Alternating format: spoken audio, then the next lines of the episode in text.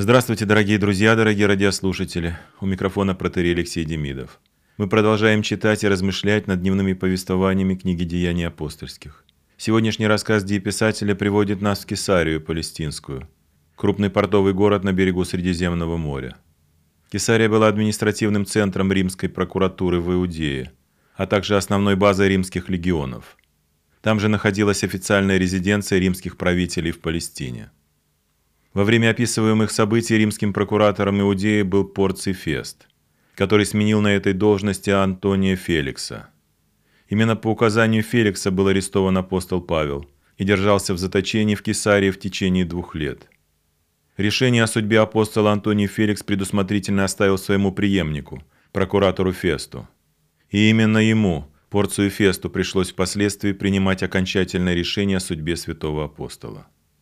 В сегодняшнем повествовании писателям упоминаются царь Агриппа и Вереника, о которых для полноты картины также необходимо сказать несколько слов.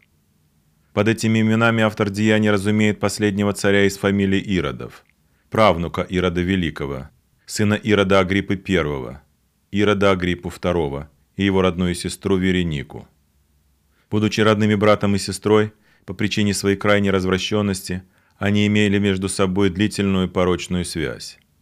В Кесарию они прибыли, чтобы поздравить Феста с вступлением в должность прокуратора Иудеи.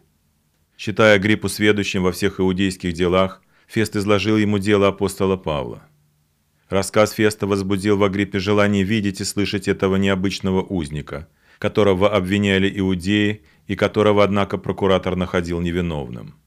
Может, Агриппа и слышал раньше о Павле, но сейчас – когда им с Вереникой представилась такая возможность, они с интересом желали видеть и слышать одного из самых знаменитых проповедников христианства. Но обратимся к сегодняшнему повествованию. Вот оно. Через несколько дней царь Агриппа и Вереника прибыли в Кесарию поздравить Феста. И как они провели там много дней, то Фест предложил царю дело Павлова, говоря, «Здесь есть человек, оставленный Феликсом в узах, на которого в бытность мою в Иерусалиме с жалобой явились первосвященники и старейшины иудейские, требуя осуждения его. Я отвечал им, что у римлян нет обыкновения выдавать какого-нибудь человека на смерть, прежде нежели обвиняемый будет иметь обвинителей на лицо и получит свободу защищаться против обвинения. Когда же они пришли сюда, то без всякого отлагательства на другой же день сел я на судейское место и повелел привести того человека. Обступив его, обвинители не представили ни одного из обвинений, какие я предполагал. Но они имели некоторые споры с ним об их богопочитании и о каком-то Иисусе умершем, о котором Павел утверждал, что он жив. Так заканчивается сегодняшнее краткое повествование.